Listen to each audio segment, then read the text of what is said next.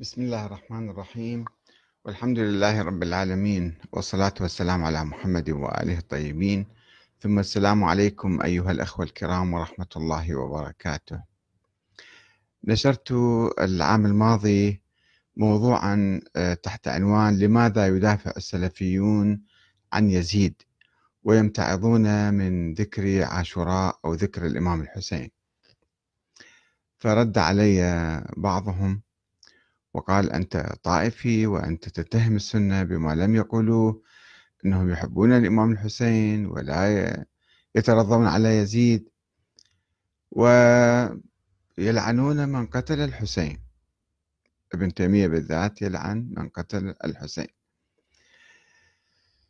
في الحقيقة يعني لا يمكن آه، اتهام عامة المسلمين أو عامة أهل السنة بأنهم يؤيدون يزيد أو يكرهون الإمام الحسين أو يكرهون ذكر عاشوراء هذا من الظلم.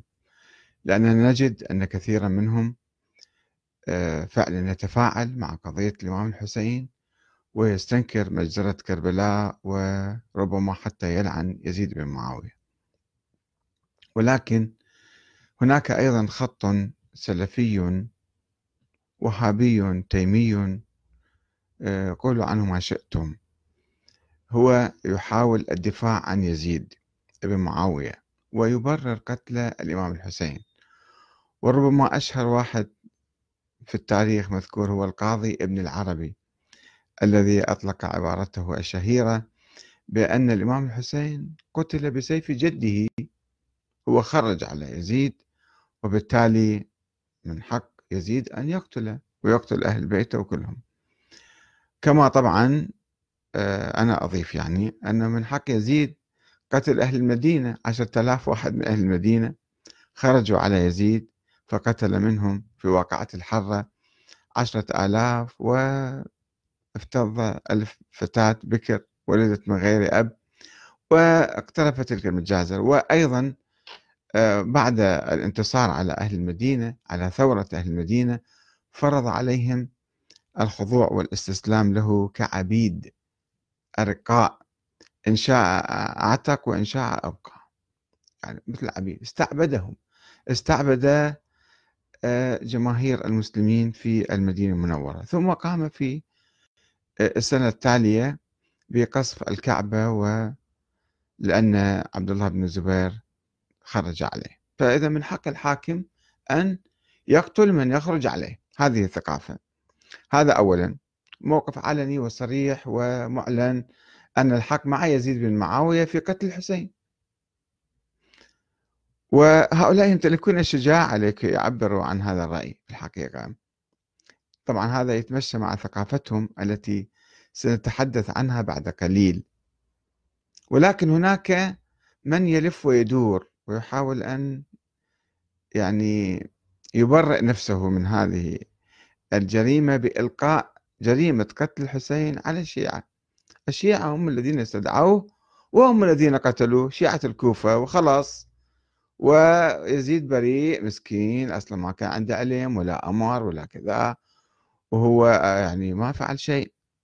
ويتناسون القضية الأكبر الأكبر من قتل الحسين وهي قضية الاستيلاء على السلطة بالقوة واغتصاب الأمة أو الأمة أمرها. يعني واحد يفرض نفسه زعيم على المسلمين أمير عليهم من دون رضاهم بالقوة والإرهاب. هذه القضية في نظري أكبر من قتل الإمام الحسين ولكن الكثير من الناس لا يلتفتون إليها وهي تشعبت وتفرعت واستمرت عبر التاريخ إلى اليوم. هذه النظرية أو هذه العقيدة أو هذه الفكرة. خلينا نشوف الإخوان الذين دافعوا واتهموني بالطائفية أنه أنا آه، كنت طائفي في كلامي هذا. آه، في أخ اسمه عادل الجنابي يحلف بالله تعالى ويقول والله أنك أكبر طائفي. أني من أهل السنة لم أسمع يوما أحدا مدح يزيد. طبعا هو ما لا قال الكتاب التاريخ ولا شيء هذا يعني موقف القاضي بن عربي إما سامع أو يغفله أو ما يريد ذكره على أي حال. وهذا الإمام أحمد بن حنبل يقول لا يحب يزيد مؤمن. وأقرأ لكم النص هذا بالتفصيل. آه، آه، يقول ثانيا يزيد عرفناه من كتب التاريخ. التاريخ منه من يبرئه من دم الحسين ومنهم من يحمله وزر مقتل الحسين. طيب أنت شو رأيك بالنتيجة؟ والحق يقال إن الشيعة هم من دعوا الحسين ثم غدروا به ويزيد لم يكن بالكوفة. مسكين. حتى يشارك في قتل الحسين. كان جالس في الشام. شلون منطق؟ شوف شلون منطق يعني ساذج. أو يحاول يستغفل الناس في هذه القضية الكبرى في التاريخ الإسلامي. آه، يقول إن الإمام أحمد بن حنبل لا يحب يزيد إلا يحب يزيد مؤمن. قيل لأحمد بن حنبل أيؤخذ الحديث عن يزيد؟ فقال لا ولا كرامة. أو ليس هو من فعل بأهل المدينة ما فعل؟ طبعا لم يذكر قتل الحسين هنا في هذا النص. أهل المدينة.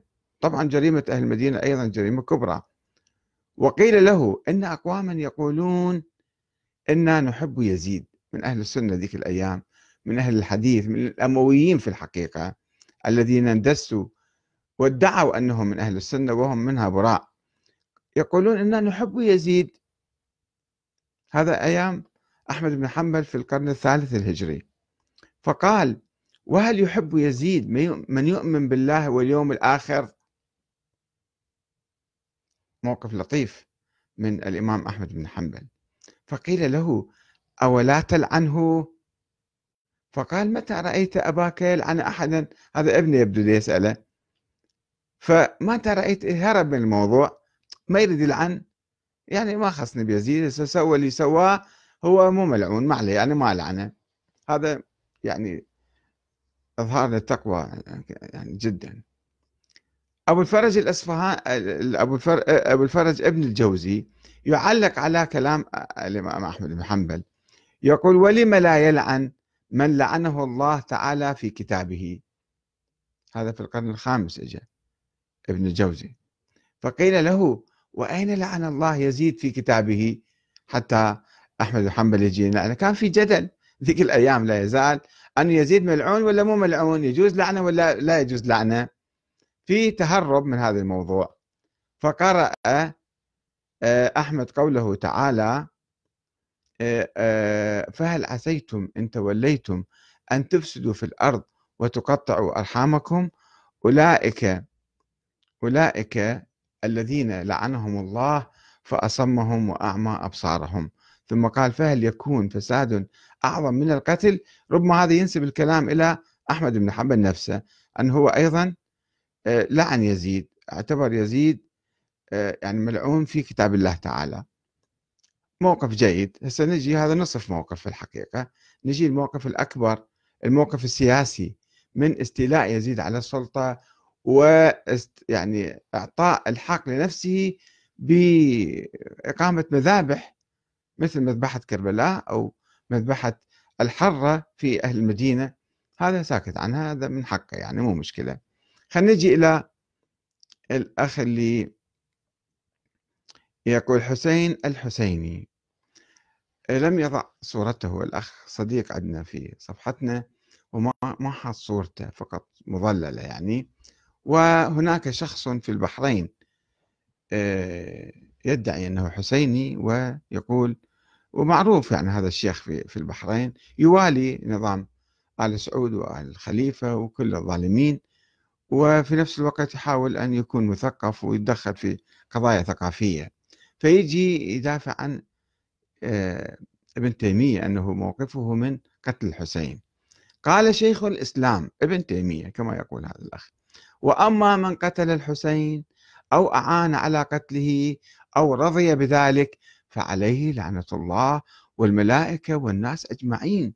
لا يقبل الله منه صرفا ولا عدلا. شوفوا ابن تيمية قد مشجع في اللعن. الإمام أحمد كان شوي متردد يلعن لو ما يلعن لا هذا قتل الحسين بعد هذا جريمة كبرى لا يجوز واحد يعني يتردد فيها. فبكل قوة يقول ابن تيمية أنه من قتل الحسين أو أعان على قتله أو رضي بذلك فعليه لعنة الله والملائكة والناس أجمعين. موقف لطيف بس خلينا نشوف ماذا يعني بمن قتل الحسين. وقال ابن تيمية وكان قتله رضي الله عنه من المصائب العظيمة فإن قتل الحسين وقتل عثمان قبله كان من أعظم أسباب الفتن في هذه الأمة وقتلتهما من شرار الخلق عند الله. طبقها هسه الآن خلي نجي نشوف شو يقول بعد. وقال ولا ريب أو فلا ريب أن قتل الحسين من أعظم الذنوب وأن فاعل ذلك والراضي به والمعين عليه مستحق لعقاب الله الذي يستحق أمثاله. قال شيخ الإسلام ابن تيمية فلما قتل الحسين ابن علي رضي الله عنهما يوم عاشوراء من قتله؟ هو الآن كل السب واللعن وكذا صار جريء. باللعن وال وال وال والسب لمن قتل الحسين بس مو مو ما يقصد يزيد بن معاوية. قتلته الطائفة الظالمة الباغية. الطائفة الظالمة الباغية. يعني جيش يزيد جيش عبيد بن زياد كان هاي طائفة ظالمة باغية. ما هم كان تابعين ليزيد بن معاوية. كيف خرجوا؟ كيف طغوا؟ كيف ظلموا؟ كيف بغوا؟ نفس الشيء. نفس جيش يزيد. ولكن هو يقصد لا عن الشيعة اللي قتلوا الحسين شيعة الكوفة. وكما تحدثنا سابقا في هذه الحلقة السابقة قبل عام لماذا يدافع السلفيون. وتحدثت اليوم أيضا أن كلمة الشيعة كانت يعني كلمة يعني تعني الانتماء السياسي لم تعني ما كانت هناك طائفة باسم الشيعة أو فرقة أو مذهب أو شيء من القبيل. لم يتكون هذا بعد. آه، إنما كان ناس آه، يوالون هذا ينقلبون على هذا يرجعون لهذا يعني حسب الانتماء السياسي والمصالح. ناس انتهازيين وناس منافقين سواء كانوا شيعة اسمهم شيعة ولا ما اسمهم شيعة. كما الآن توجد في كل الأحزاب وفي كل البلاد وفي كل المجتمعات عبر التاريخ. وأكرم الله الحسين بالشهادة كما أكرم بها من قبل من أكرم من أهل بيته. وغيرهم وكان شهادته ما رفع الله المهم يتحدث بس المهم يقصد آه، أنه قتلته الطائفة الظالمة الباغية. ما قتل يزيد لا تصورون. فلذلك تجرأ بلعن من قتل الحسين. وأما كلام طويل عنده أنه بعدين عقوبة الله لأهل الكوفة الذين أخلفوا وعدهم الحسين. قال ونفذ فيهم ونفذ فيهم دعاء عمر بن الخطاب ثم دعاء علي بن أبي طالب حتى سلط الله عليهم الحجاج ابن يوسف فكان لا يقبل من محسنهم ولا يتجاوز من مسيئهم ودب شرهم إلى من لم يكن منهم حتى عم الشر. ف يدعي انه يحب أهل البيت وكذا ولكن يزيد ما له علاقة يزيد قاعد بالكوفة قاعد بالشام جابه بالكوفة ما له علاقة بالموضوع. فلذلك يلعن. فالكلام أنه آه، سواء لعنا يزيد أو لم نلعن يزيد هذه ليست القضية إنما القضية الأكبر أنه الموقف السياسي الذي برر به ويبرر به كثير من أهل السنة ولا أقول جميعهم لأنه الآن في تطور كبير حاصل في صفوف جماهير الأمة الإسلامية التي تؤمن بالديمقراطية والمشاركة السياسية وانتخاب الحاكم من نفسها عبر صناديق الاقتراع وترفض الوراثة ترفض الدكتاتورية ترفض الاستبداد. هذا موجود في جماهير أهل السنة ولا يمكن أن نقول كل الناس من أهل السنة ينتمون لهذا الفكر السلفي الأموي. ولكن هذه ثقافة موجودة لا تزال موجودة وخاصة في بعض البلاد التي يحكمها الطغاة والمستبدون ويرفضون أي مشاركة من الشعب أو أي ديمقراطية أو أي انتخابات. خلينا نشوف يعني هذا طبعا أحاديث كثيرة انتشرت في العهد الأموي ونسبوها إلى رسول الله صلى الله عليه وسلم وبعدين دخلت هاي الأحاديث في آه، كتب الحديث الموجودة عند أهل السنة في آه، البخاري ومسلم وكل مجاميع الحديث. أقرأ لكم حديث واحد حديثين آه، عن عبد الله بن مسعود قال قال رسول الله صلى الله عليه وسلم إنها ستكون بعدي أثرة وأمور تنكرونها. قالوا يا رسول الله كيف تأمر؟ من أدرك منا ذلك؟ قال تؤدون الحق الذي عليكم وتسألون الله الذي لكم. ادعوا الله. ما تقومون بمطالبة بحقوقكم من الظالمين ومن الطغاة ومن المستبدين ومن المستعمرين والمحتلين هذا ما خصكم بالموضوع. حديث آخر عن حذيفة اليمان. قال قلت يا رسول الله إنا كبشر إنا كنا بشر فجاء الله بخير فنحن فيه فهل من وراء هذا الخير شر؟ قال نعم. قلت هل من وراء ذلك الشر خير؟ قال نعم. قلت هل وراء ذلك الخير شر؟ قال نعم. قلت كيف؟ قال يكون بعدي أئمة لا يهتدون بهداي ولا يستنون بسنتي وسيكون فيهم رجال قلوبهم قلوب الشياطين في جثمان إنس قلت كيف أصنع يا رسول الله؟ إن أدركت ذلك؟ قال تسمع وتطيع للأمير وإن ضرب ظهرك وأخذ مالك فاسمع وأطع. هاي ثقافة الخنوع ثقافة الاستسلام ثقافة الدكتاتورية والاستبداد التي دمرت الأمة الإسلامية والحضارة الإسلامية. عبر التاريخ ولا تزال تدمره حتى اليوم. طبعا كما قلت لكم روى الكثير من هذه الأحاديث آه، البخاري ومسلم وأحمد بن حنبل والترمذي وابن ماجه وأبو داود. وبناء عليها قال الإمام أحمد اجى أفتى فتوى عجيبة غريبة فتوى تمهد للاستبداد الموجود اليوم. يقول أفتى بوجوب السمع والطاعة لأمير المؤمنين البر والفاجر ومن ولي الخلافة؟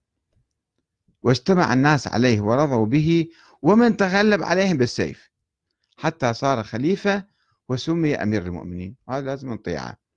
واعتبر ذلك ركنا من أركان السنة والجماعة. هو أحمد بن حنبل هو الذي نظر للمذهب السني وهذا من أساس أو من أساسيات المذهب السني حسب فهم أحمد بن حنبل. وقال من خرج على إمام من أئمة المسلمين وقد كان الناس اجتمعوا عليه وأقروا له بالخلافة. بأي وجه كان بالرضا أو بالغلبة. المهم صار هذا حاكم اليوم. فقد شق هذا الخارج عصا المسلمين وخالف الآثار عن رسول الله. فإن مات الخارج عليه ماتت ميتة جاهلية. يعني مثل الإمام الحسين. ولا يحل قتال السلطان ولا الخروج عليه لأحد من الناس. فمن فعل ذلك فهو مبتدع على غير السنة والطريق. طبعا الإمام الحسين لم يخرج بالسيف إنما رفض أن يبايع يزيد فقط وقتل تلك المقتلة البشعة في كربلاء. وطبعا أنا ذاكر في كتابي هذا آه، تطور الفكر السياسي السني آه، نحو خلافة ديمقراطية كثيرا من نصوص علماء أهل السنة عبر التاريخ الذين يؤيدون هذا الموقف. السني المشهور اللي حتى اليوم تجدوه بالسعودية وبالخليج وبمصر وفي كثير من البلاد الأخرى يطبقون هذه الثقافة. نجي على ابن تيمية حتى لا أطيل عليكم كثيرا. آه، التزم ابن تيمية بالموقف السني العام القائل بوجوب الطاعة للحاكم الفاسق الظالم. ما عدا الأمر بمعصية الله إذا قال لك تعال اشرب خمر أو إذني لا تزني لا تشرب خمر. أما عموما النظام يجب أن تطيع وتستسلم للنظام. ولم يجز مقاتلته بالسيف كما دلت على ذلك الأحاديث الصحيحة المستفيضة عن النبي هذا كما يقول ابن تيمية. أحاديث صحيحة مستفيضة. آه، لأن الفساد في القتال والفتنة أعظم من الفساد الحاصل بظلمهم بدون قتال ولا فتنة. فيدفع فيدفع أعظم الفسادين بالالتزام بالتزام الأدنى. فمنين عرفت القاعدة يعني دائما القاعدة هالشكل لماذا تطبقون هذه القاعدة في أوقات معينة وتجاه أنظمة معينة ولا تطبقونها في أنظمة أخرى؟ آه، هنا طبعا ابن تيمية في السياسة الشرعية في إصلاح الراعي والرعية صفحة 4 و5 وصفحة 76 وعلماء آخرين يذكرون هذا النص معروف عنه. ورغم أن ابن تيمية كان يعتقد بأن الولاة نواب الله على عباده هكذا يفترض يعني ووكلاء العباد على نفوسهم ويطالبهم بالالتزام بالأمانة والعدل كان يقول لا يعني انصافا للرجل أيضا هو كان يطالب الحكام بالالتزام بالعدل. إلا أنه كان يطالب الناس بدفع الحقوق للسلاطين وإن كانوا ظالمين. شنو راح يعني مطالبتك باتصاف الحكام بالعدل. وإذا كانوا ظالمين وطغاة أيضا يجب أن نطيعهم. راح ذاك المعنى الأول. ويقول قد أوجب الله طاعة الرسول على جميع الناس في قريب من أربعين موضعا من القرآن وطاعته طاعة الله وهي من عبادة وهي عبادة الله وحده لا شريك له وذلك هو دين الله وهو الإسلام. وكل من أمر الله بطاعته من عالم. وشاب يعني شلون جرها بعدين؟ من عالم وأمير ووالد وزوج فلأن طاعته طاعة لله. ويوجب ابن تيمية الطاعة للحكام الذين يأخذون البيعة كرها وقسرا. أيضا يجب طاعتهم. مو بس هذا فقط ويحذر من النكث باليمين بها لأنه الحكام كانوا يعرفون اللي يأخذون البيعة بالكره والإرهاب أن الناس يعني قد يتمردون عليهم في المستقبل كانوا يجبرونهم على القسم وأقسام مغلظة بعتق العبيد وبطلاق الزوجات وبكذا وكذا ويجبرونهم على هكذا آه، آه، يعني قسم. فالناس كانوا يقسمون أيضا خوفا منهم. فابن تيمية يقول إذا أقسمت فيجب أن تفي لهذا الظالم الحاكم الحاكم الظالم ويحذر من النكث باليمين بها لأن ما كان واجبا بدون اليمين هو أساسا طاعة الحاكم الظالم واجبة وإذا أخذ اليمين عليها فسر أوجب. فاليمين تقويه ولا تضعفه ولو قد أن صاحبها أكره عليها. شوف موقف عجيب غريب يعني. خلاص أنت لازم تكون عبد طول عمرك طول حياتك. والأمة والشعب والناس كلهم يجب أن يكونوا عبيد للحاكم. هذه الثقافة السلفية السنية الوهابية. طبعا هذا الموقف في صفحة ستة ابن تيمية مجموع فتاوى ابن تيمية في أصول الفقه الاتباع. فصل في التقليد الذي حرمه الله ورسوله. في هذا يذكر الشيء هذا. ومن هنا فقد اتخذ ابن تيمية موقفا سلبيا من ثورة أهل المدينة ضد يزيد بن معاوية والتي اعتبرها خروجا عن طاعة ولي الأمر ونقضا لبيعته. ولم يتوقف عند فسق يزيد ولا الدماء الزاكية التي أسالها في كربلاء أو في واقعة الحرة أو أساس شرعيته. أن هذا يزيد بالإكراه أصبح حاكم على الناس. هذا مو مهم عند ابن تيمية. وطبعا شفتوه حتى كربلاء مر عليها مرور الكرام وذب اللوم كله على أهل الكوفة الشيعة هذول اللي الفئة الطاغية الظالمة الطائفة كذا. يزيد ما له علاقة بالموضوع. لا في كربلاء ولا في أهل الحرة.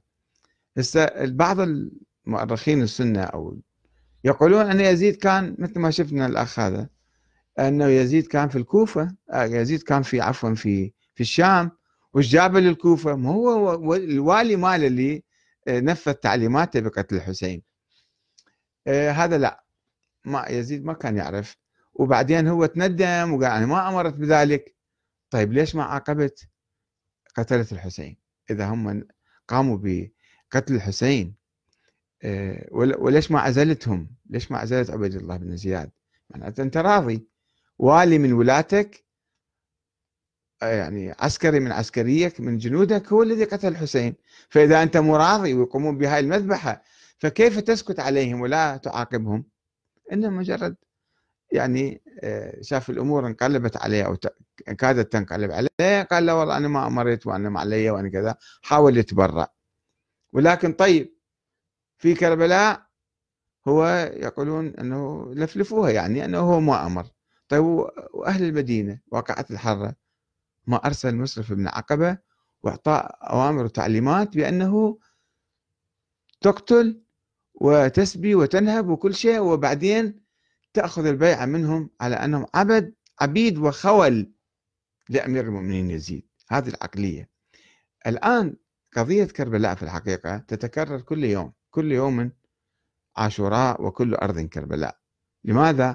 لأن هناك اليوم أنظمة طاغية أنظمة مستبدة أنظمة حكام يستولون على السلطة بالوراثة أو بالقوة أو بالانقلابات العسكرية ولا يسمحون لأحد بأن يتكلم أن يعارض أن يقف على الحياد. فهذه القصة تتكرر. وأي شعب في الحقيقة سني أو شيعي أو كذا طبعا لا يعني أنه الشيعة هم صاروا كلهم أتقياء وورعين وأتباع الحسين. هناك الناس يتغيرون. والتشيع ليس في في الادعاءات الفارغة إنما في السلوك الحقيقي والدقيق للعدل والحرية والشورى والاستقلال. ومن يخالف ذلك فهو ليس على طريق الحسين. أن الشعوب التي تطمح للحرية والعدالة هي في طريق الحسين سواء عرفت الحسين أو لم تعرفه. ولذلك نحن يعني الشيعة آه، يحتفلون بقضية الإمام الحسين لأنها تشكل آه، يعني منعطف وتسحب الشرعية من الظلم والاستبداد والطغيان الذي كان الأمويون يحاولون فرضه باسم الإسلام. كما رأينا كثيرا من علماء أهل السنة هم ينظرون ينظرون لهذا الظلم ووجوب آه، طاعة الحاكم الظالم الحاكم الفاسق الظالم ولا يجوز الخروج عليه ولو بكلمة ولو بكذا ويجب آه، الطاعة المطلقة. الآن نحن الأمة الإسلامية أمام هذا المفترق أيضا. إما أن نمتلك ثقافة الحرية ثقافة العدالة ثقافة الديمقراطية ثقافة المشاركة السياسية ومحاسبة الحكام وتغييرهم أو نستسلم لأي حاكم يسيطر علينا. باسم الإسلام. هو يسيطر باسم الإسلام ونحن نطيعه أيضا باسم الإسلام مع الأسف الشديد. هناك في بعض الدول المستبدة يقول لك هذا ولي الأمر ويجب أن نطيعه ويجب أن نستسلم له. فهذه الثقافة الأموية هي التي تستعبد الشعوب وثقافة الحسين هي التي تحرر الشعوب من الظلم والطغيان والاستعباد. والسلام عليكم ورحمة الله وبركاته.